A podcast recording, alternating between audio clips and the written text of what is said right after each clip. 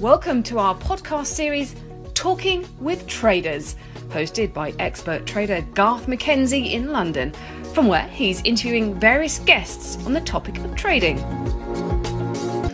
Welcome to season four of Talking with Traders with me, Garth McKenzie. It's been a lengthy hiatus since we completed season three of this series, so it's good to be back.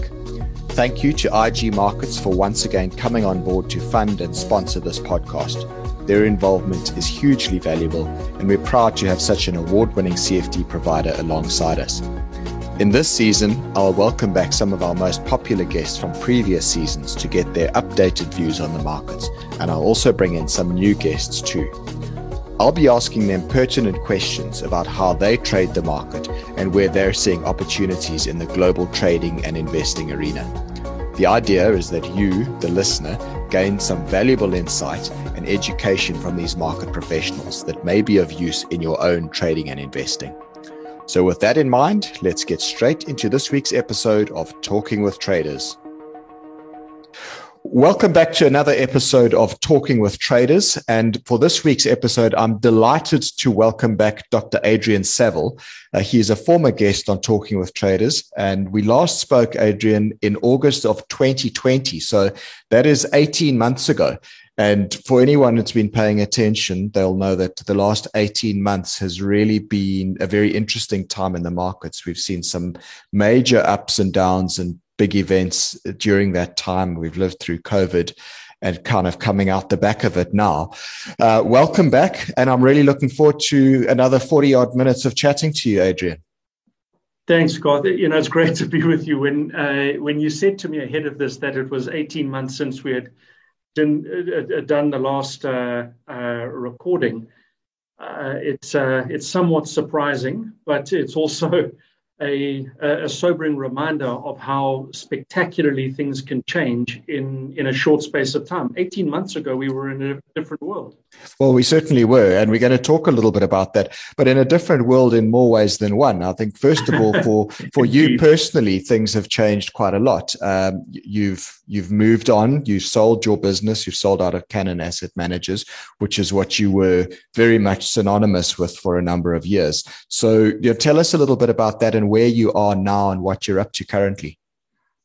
Sure. Um, Cannon was uh, was the baby that I built over the better part of 20 years, uh, starting its life as a specialist um, equity manager and growing up and evolving to uh, a barbell investment approach with specialist equity, highly concentrated uh, pure equity portfolios um, on the one end of the risk spectrum, and then all the way along the spectrum uh, multi-asset portfolios where uh, in the last part of my time with uh, with Cannon, we built uh, a very successful uh, money market fund, and and I think that that speaks to the agility and evolution uh, of the business over 20 years. If we rewind to the 1990s when the business started, it was physical scrip delivery.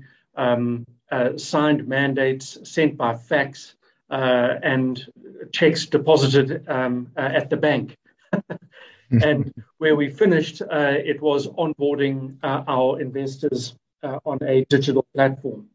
So it was it was just an exceptional journey and a real privilege to work with a range of different people. I had a fantastic team around me over over that time but the journey had come to an end, and uh, we exited the business uh, to a listed company.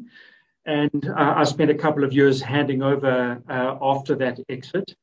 And then at the beginning of 2021, uh, uh, took up an opportunity to join Genera Capital, which is a multifamily investment office looking after family assets and uh, the bulk of those assets being taken into, into global solutions, where we have at the, as the core solution a fund called uh, Genera Optimal, which is multi-asset uh, beta strategy, um, uh, complemented with uh, tactical asset allocation, and then putting around that, given that it is a family office, exposure to private equity, private equity secondaries, venture capital, uh, and so on. And inside of the, the family office, I've been given responsibility for a, a domestic multi asset portfolio.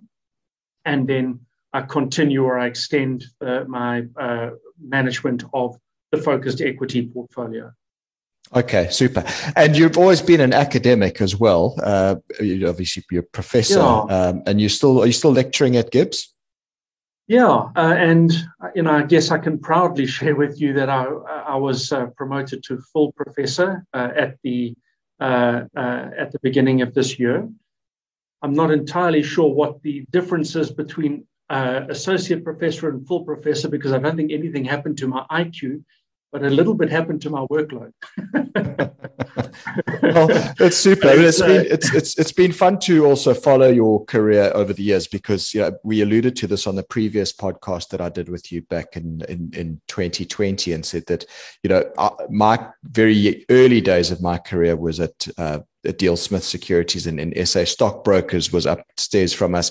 You shared a little three by three office uh, where that, you yeah. yeah. where you you started Cannon Asset Managers back then, and that was in about well, I think I started there in two thousand and one. So those were early yeah. days, and it's been very interesting to follow your progress over the years. So um, it's it's great, uh, obviously, to see what you're doing now. And I guess working with multi-family offices uh, at Genera Capital must be very interesting as well, given that, that, those are proper high net worth clients, I guess that you that you're dealing with in that space, and you probably get to up to see some fairly interesting opportunities. I would guess. There's uh, there's a range of things that are uh, different in the in the family office setting, and I think the the first is the is the permanence of capital. Um, that there is a far more sort of enduring relationship and partnership that you're building with families. You know, not to suggest that you know high net worth is transactional, but there is there there is without question uh, a, a, higher degree of intimacy, uh, integration, and partnering uh, with uh, with our uh, family investors. The second is the the mandates, the, the, the investment problems that we're solving uh, also tend to be far more multifaceted, thinking about you know, different uh, uh, aspects of the family relationship or family dynamic. We're thinking about intergenerational wealth, which means investment horizons tend to go longer rather than shorter. And the investment set uh, is wider. And for me, that's been a really I, have been delighted by moving into uh, private capital markets, and that started around about uh, 2016 when I became involved in a, a couple of uh, direct equity um, investments um, in the healthcare sector. Then 2017, uh, I was appointed as the chair of the investment committee of a venture capital entity called Meta Capital and we've had uh, some really, uh, I think, neat success uh, across industries in uh, in the venture capital arena. But moving into uh, Genera Capital, it's been a far more explicit uh, engagement with private capital markets, including you know mezzanine capital for for property finance, biotech venture capital. Um, uh, looking at secondary opportunities in private equity. So it's a much, much wider uh, suite of uh, uh investment universe. Mm, okay, super. One of the things that I particularly wanted to get you on the podcast uh, to discuss is the is is the concept of viewing trading as an asset class.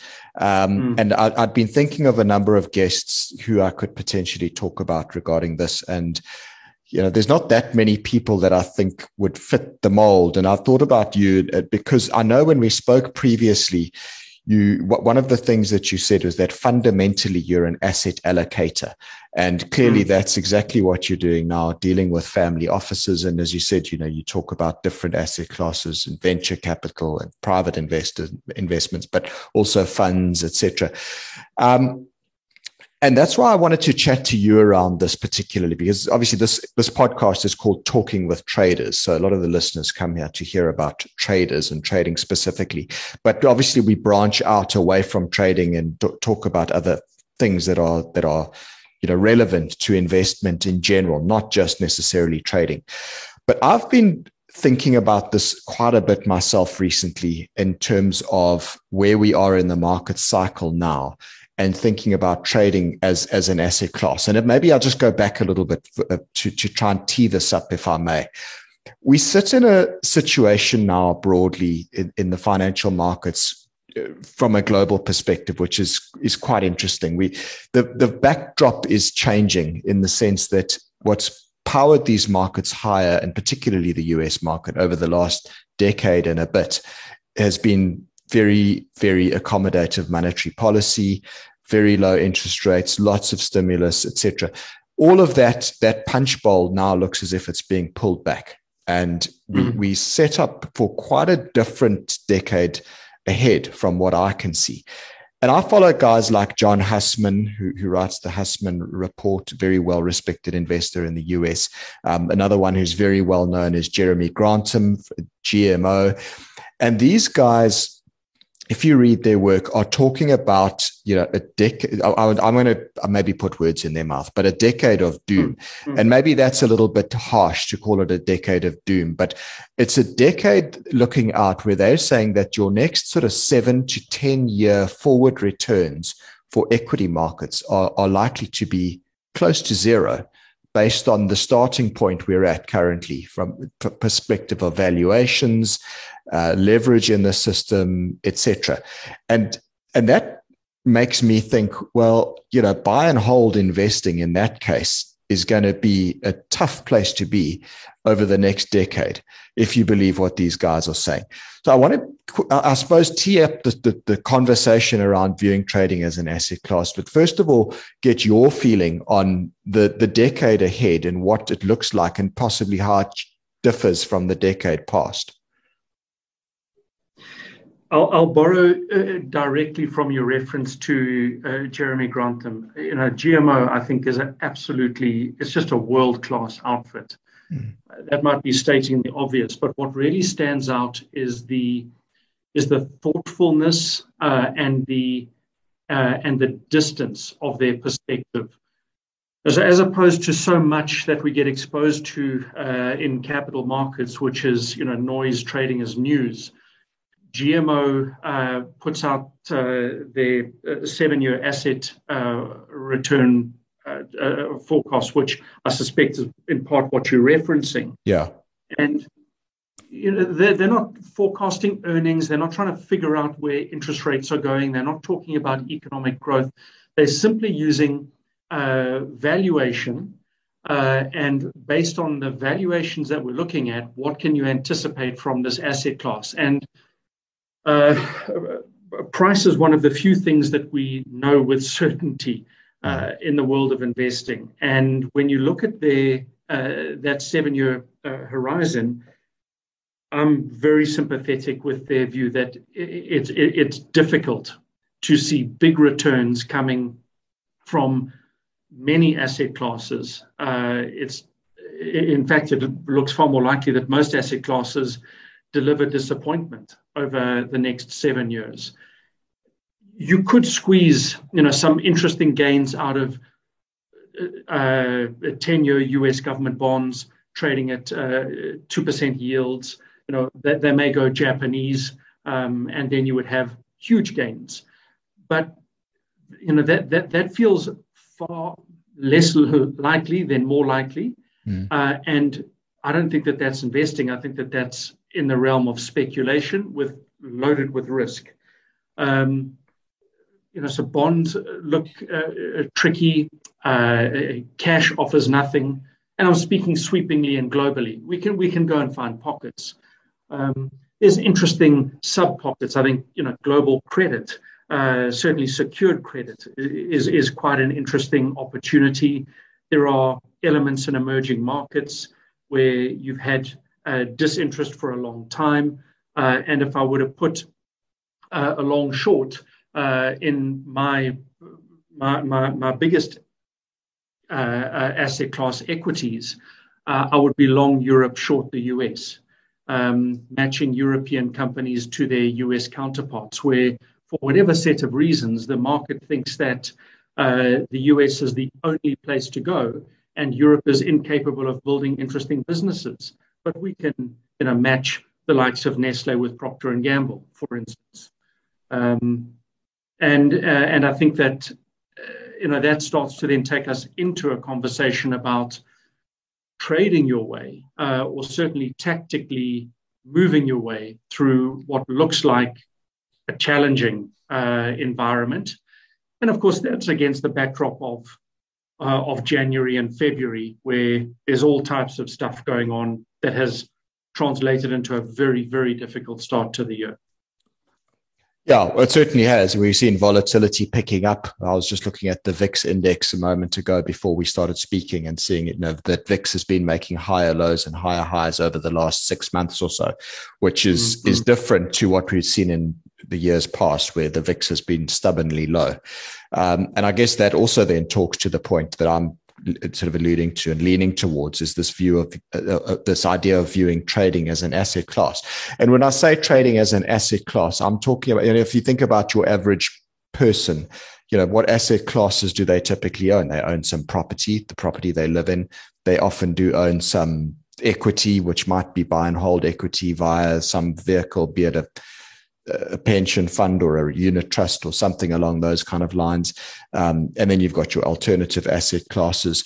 I guess some people might deem cryptocurrency to be an asset class now. Um, but I'm seeing more and more that I think trading as an asset class must surely start to become very interesting looking in the in the years ahead, particularly if volatility mm-hmm. is going to be higher than what it's been in the last decade. And I guess, and I and I suppose I'm speaking with, uh, I'm talking my book, right? Because that's what I do. I'm a trader, and the vast majority of my own assets are are allocated towards trading.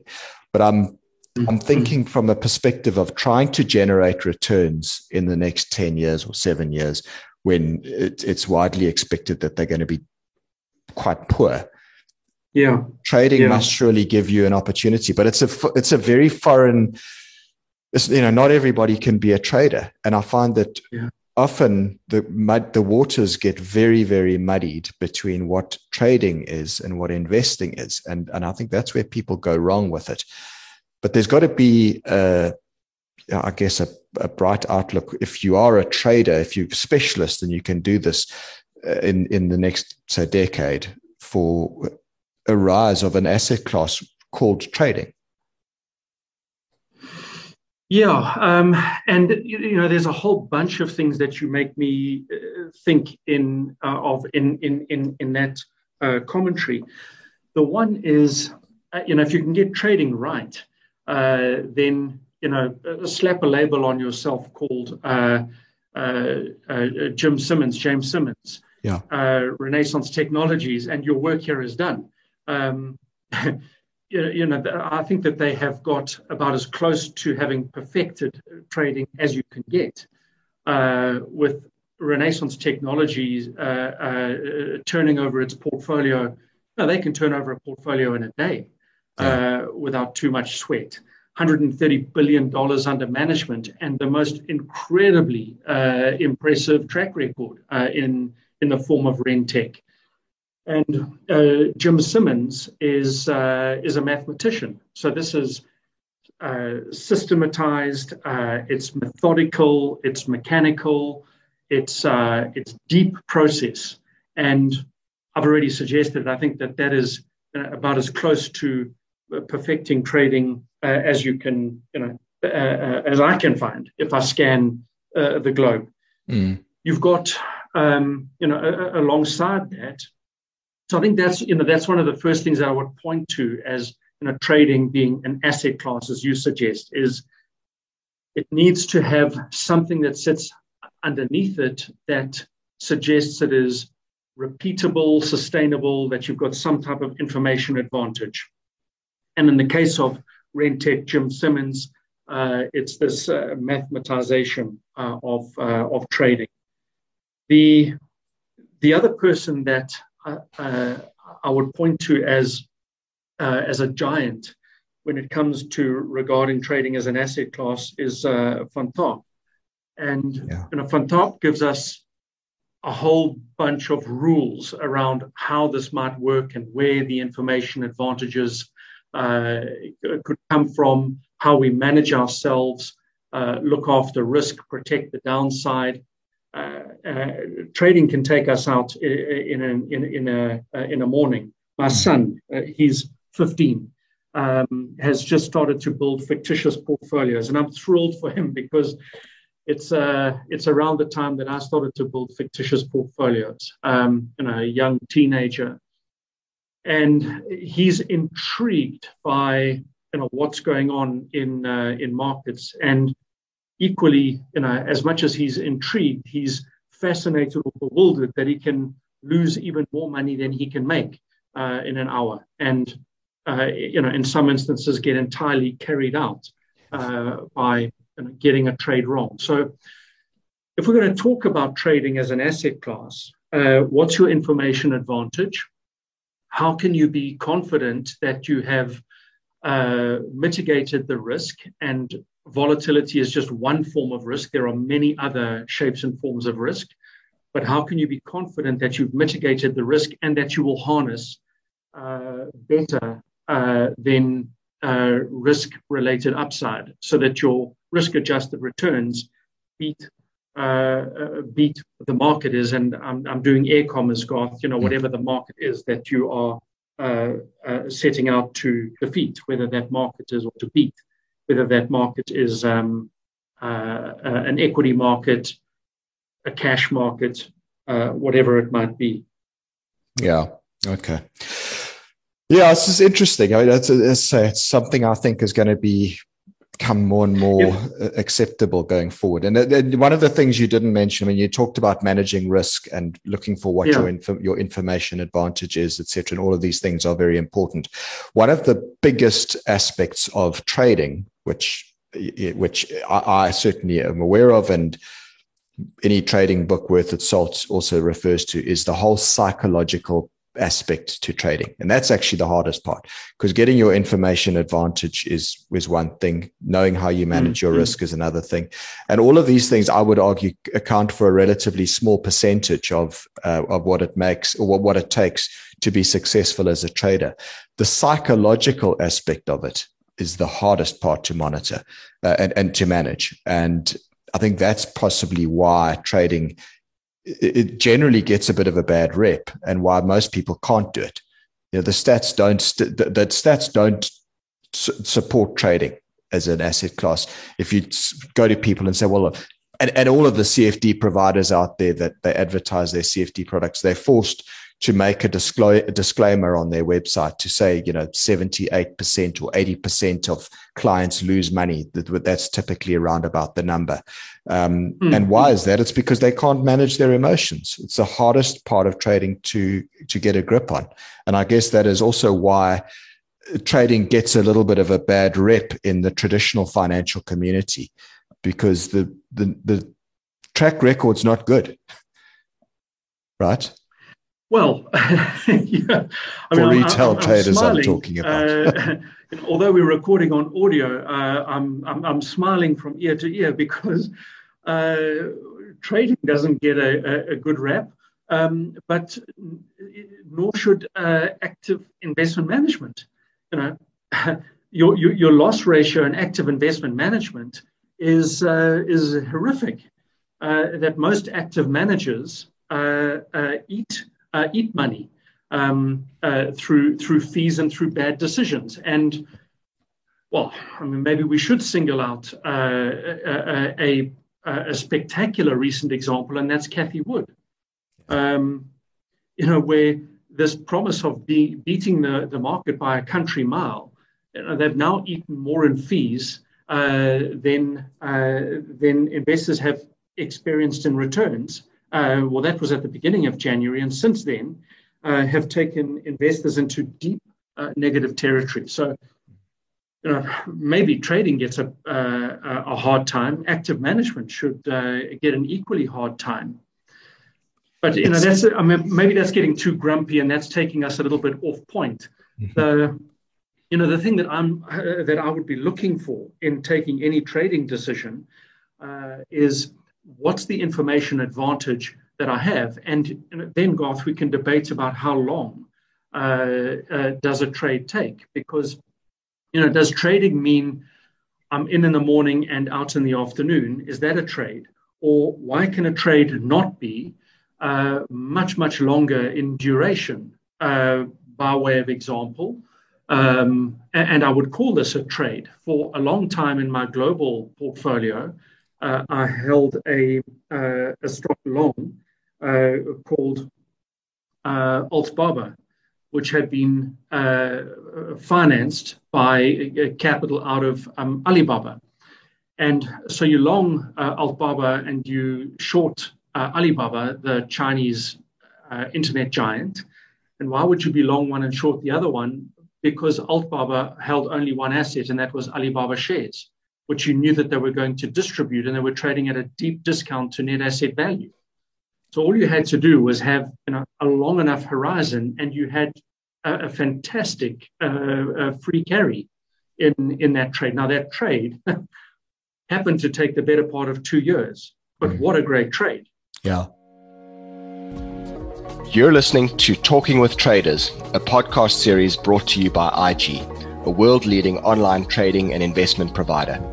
If you haven't checked out the IG online trading platform, please do so and visit IG.com. Also, make sure you subscribe to the podcast series on your favorite podcast app or website by clicking on the subscribe button, and you'll be notified weekly as we release new episodes.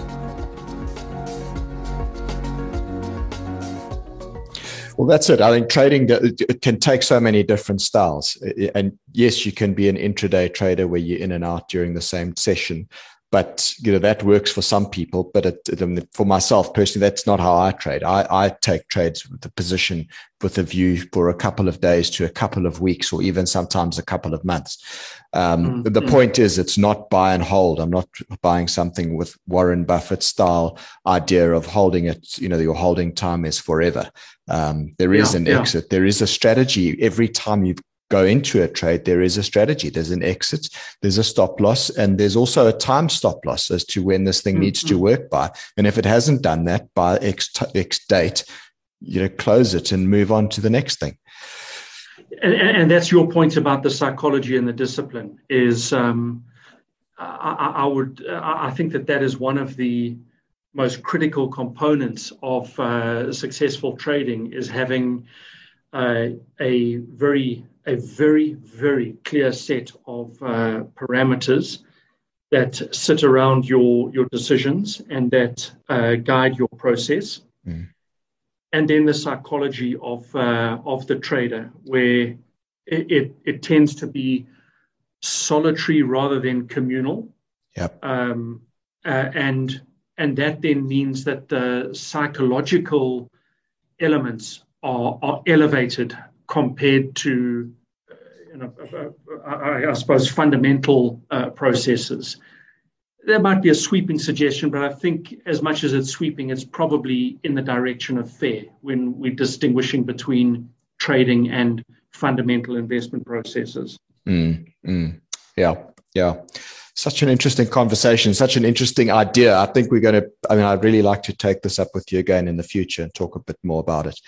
Just to deviate a little bit, um, and, and I suppose this is trading to a certain extent, or maybe it's not. But when we spoke the last time, you you mentioned that you quite liked gold and having exposure to gold, um, and I wanted to ta- to tap you I'm on this again. You remembered. yeah, no. Well, I listened to our previous podcast before I set up the questions and set this podcast okay. up, um, and and and one of the things you did allude to is that you you you were relatively bullish on gold because of its mm. uh, inflation hedge characteristics.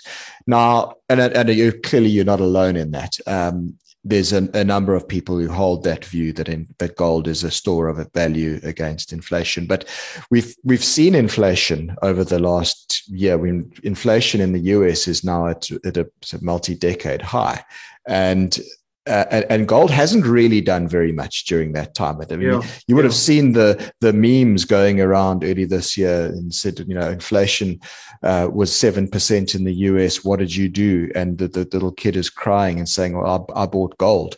Um, right.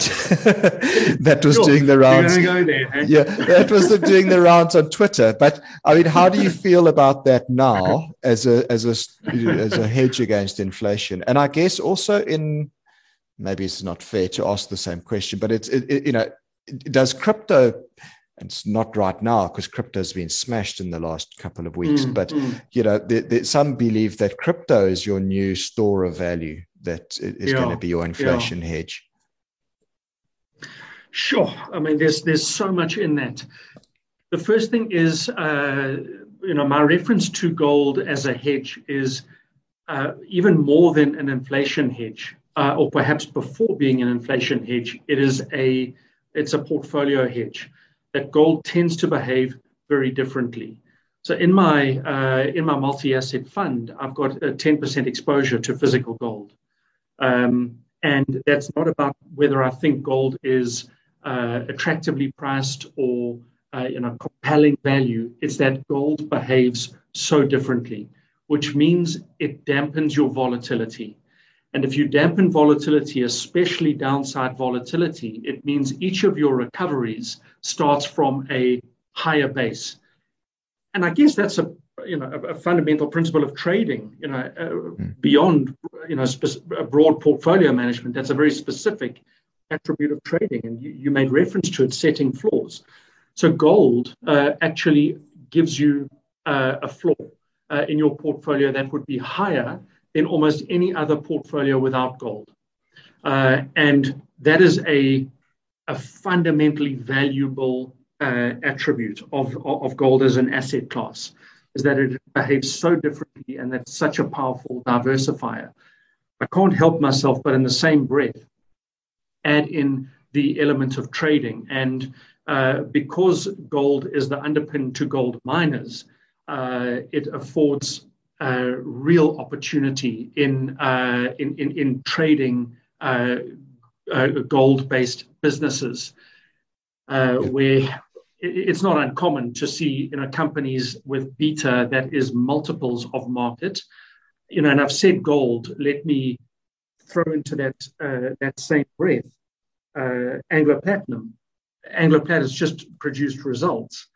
If we rewind to March of 2020. Uh, hindsight is an exact science, but this just gives you a sense of the, the volatility and the, uh, the trading opportunity. If you go back to uh, March of 2020, of course, that was a plunged market and Platinum was uh, uh, digging ditches, but Anglo Plat traded at 400 Rand a share. Uh, as we speak, it's trading at 2,000 Rand a share, so up five times uh, in the space of just under two years. And over that time, it's given you uh, uh, almost that 400 Rand back in dividends. So mm-hmm. that is you know, trading perfected. So sure. gold is a portfolio diversifier. You may trade gold, but I think if you're going to trade something, trading gold stocks is going to be even more interesting.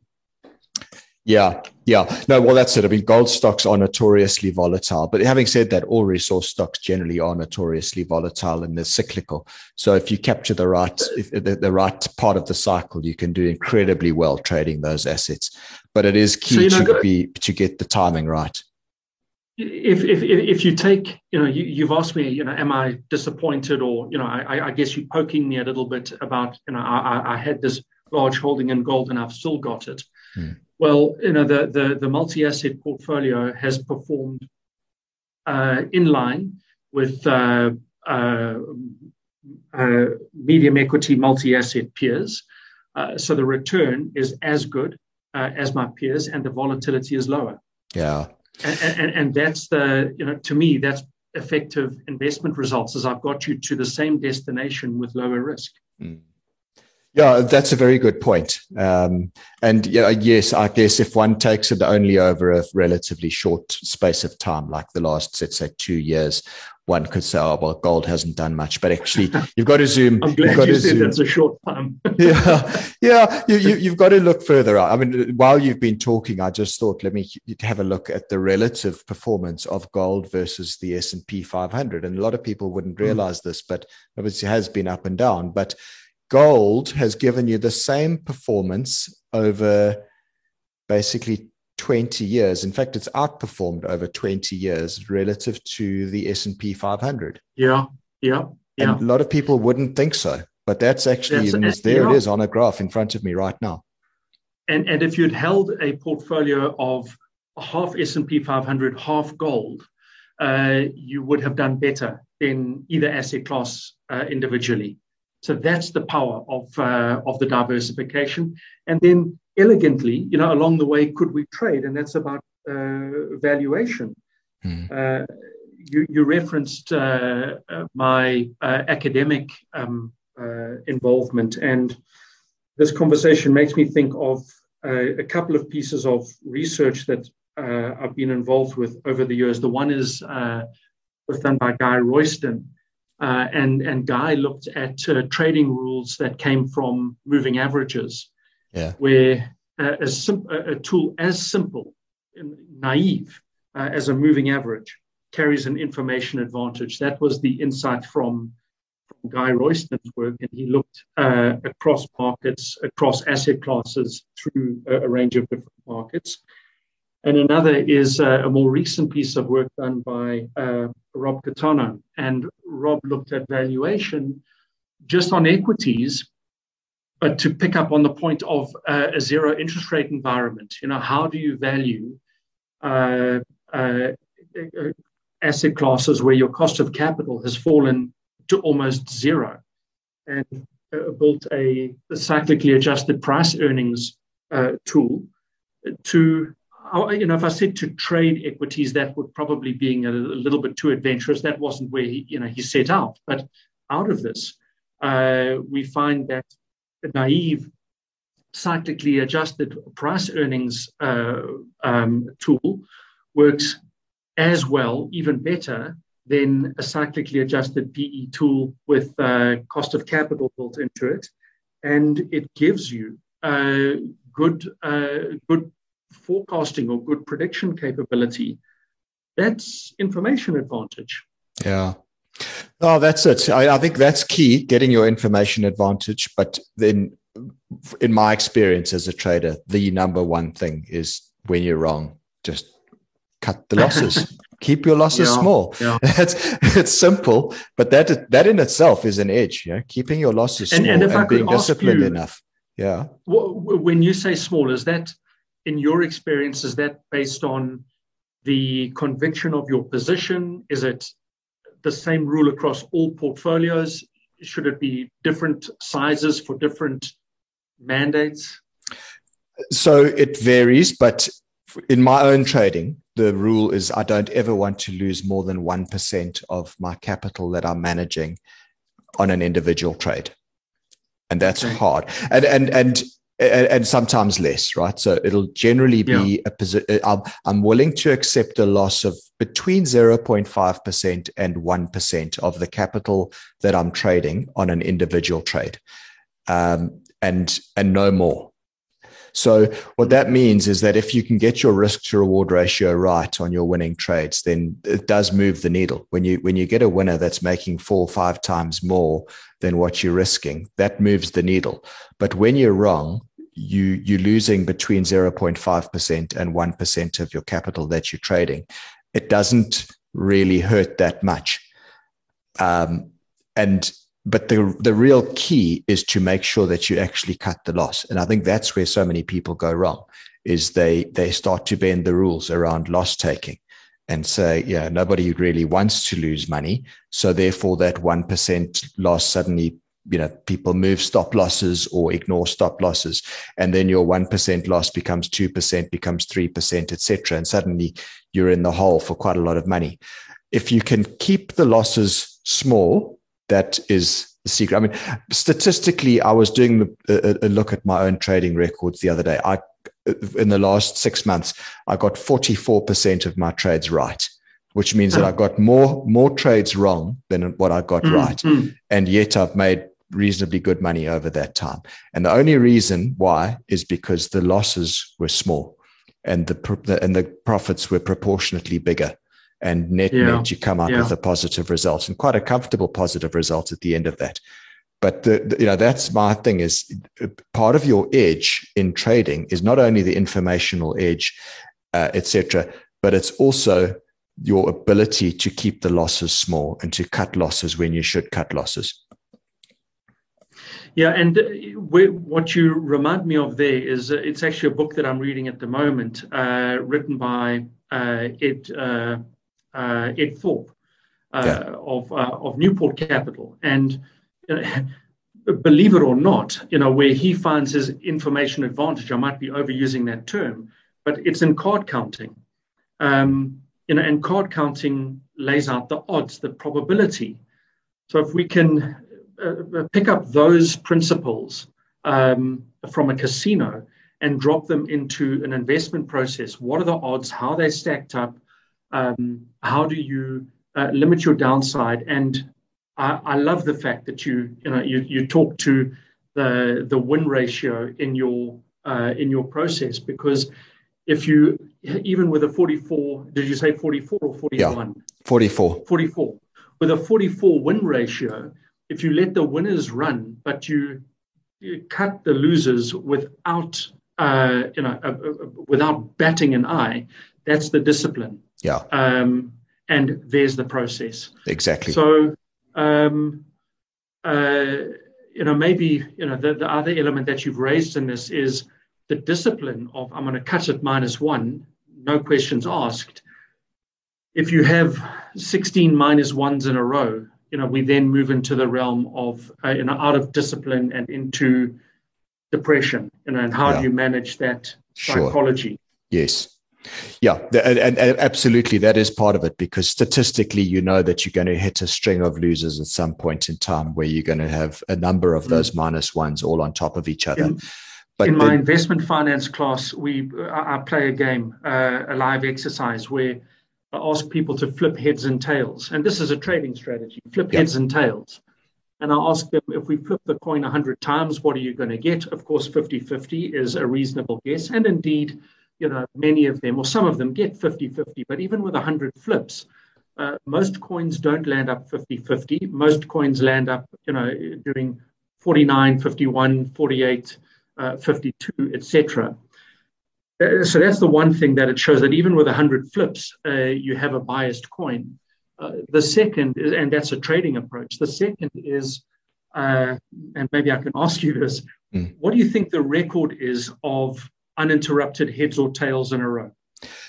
So it's I'm smiling while you ask me this because on the Yeah, trading the, the, the, well yeah the high probability trading course that I run I do the same exercise with delegates on the course and and I always get a, a, someone to come up to the front of the class and I do this exercise and I say I'll give Yeah. you you know with the 5 rand coin every time the coin lands on heads I'll give you 5 rand but every time the head the coin lands on tails you must give me 10 rand and we flip Yeah. the coin and flip it and and I, I- you know the idea behind the exercise is to try and prove to the class that even with a string of of losses uh, it, it, against me i can still come out making money on that strategy Yeah, yeah. but one time I, I did this exercise and i swear the coin was biased against me I, I, it went 11 times in a row Ah, against me Beautiful.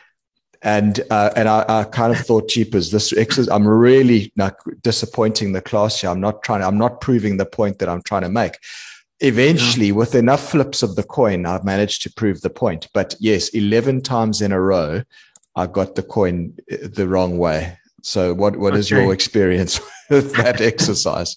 So that's, I mean, that's it. But, uh, well, uh, where I'm fortunate, so you, you're running the, the, the exercise slightly different uh, than mine. I've got a class of 40 or 50 people. Right. And so I get all 40 or 50 of them to flip the coin at the same time. So I've got a lovely sample. And by habit, it tends to be 12, 13, 14 uh, heads or tails in a row Right. um, is uh, the record uh, over 12 years of running this exercise. The record is 16. Mm. No, but if I said to you, I'm going to flip 16 heads or tails in a row, you would say the chances of that is zero, but it's not. Yeah. You know, we get this, we certainly get 12, 13, 14 with year in, year out regularity. Yeah. And those are what I refer to that as clusters. So you get clusters yeah, when you're yeah. flipping the coin, you get clusters when you're trading. Um, and these clusters can work in your favor or they can work against you. So the key is to manage the psychology around those clusters mm-hmm. as well. So when you get a, a cluster of bad trades, you know, don't get too depressed. Uh, but at the same time, when you get a cluster of good trades all on top of each other, don't think that you're a hero and, and extrapolate this in a straight line into the future, because that's also not going to happen either. And that comes back to that whole point about managing the emotions of trading and getting the psychology right. Yeah, and that's where I would go to. Uh, I think the uh, the giants uh, in thinking about investment psychology, the likes of John Nofsinger, um, uh, James Montier, um, Daniel Kahneman, yeah. Richard Thaler, Justin Fox, Dan Ariely. Mm, mm, mm. Fantastic.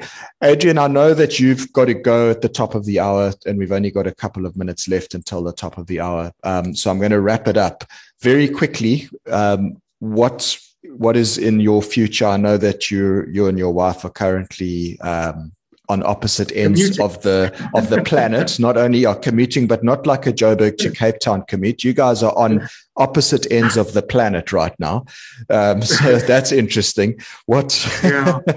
what's uh, what's what's your near term future looking like? And, and I, I, guess that that's one of the gifts you know that COVID has given has given us. Uh, as much as the the last two years have brought unbelievable challenges, you know, economically, socially, in our personal and private circumstances. Um, uh, it's uh, it's afforded uh, remote working. So uh, Tash um, was offered an incredible opportunity in uh, in Toronto. Uh, she's been there for seven months. I, I, hop over every couple of months and spend a few weeks with her. It's never enough time.